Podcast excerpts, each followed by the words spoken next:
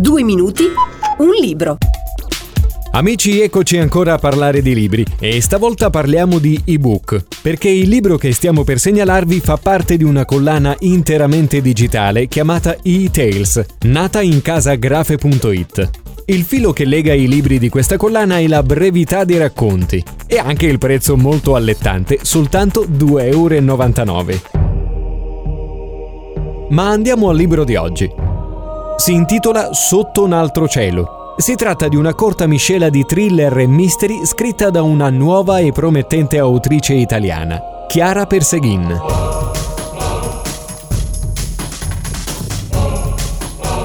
In una torrida notte d'estate, il professor Guido Meneghin riceve una telefonata da un personaggio misterioso, tale Samuele Malpas, che gli offre la direzione dei lavori per il restauro della Cappella degli Scrovegni a Padova. Meneghin accetta e dai restauri emergerà una sensazionale scoperta che potrebbe portare a riscrivere i libri di storia dell'arte e non solo. La stessa vita di Meneghin cambierà in modi inaspettati e pericolosi.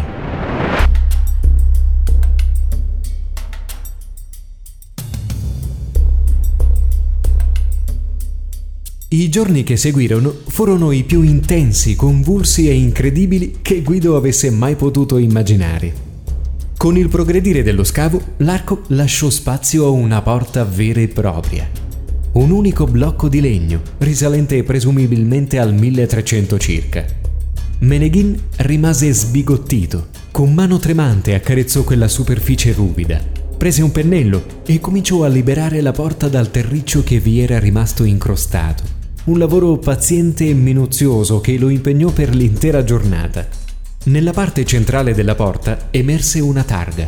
Corse all'interno della cappella, frugò sul suo tavolo di lavoro fra montagne di documenti, piantine e appunti finché riuscì a trovare la lente d'ingrandimento. Stava per tornare allo scavo quando si ricordò che doveva munirsi anche di una torcia. Voleva illuminare da vicino la placca per vedere se c'era scritto qualcosa. Così, equipaggiato, tornò allo scavo. Prima di tutto con il pennellino cercò di ripulire la targa dai residui di terra. Terminata questa operazione, puntò il fascio di luce della lampada al centro della porta. Nella mano destra teneva la lente d'ingrandimento che avvicinava e allontanava dall'ovale in oro, quasi stesse eseguendo una danza con dei burattini. Si bloccò.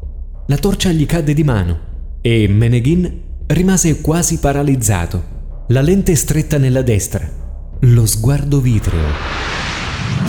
Sotto un altro cielo di Chiara Perseghin Grafe.it edizioni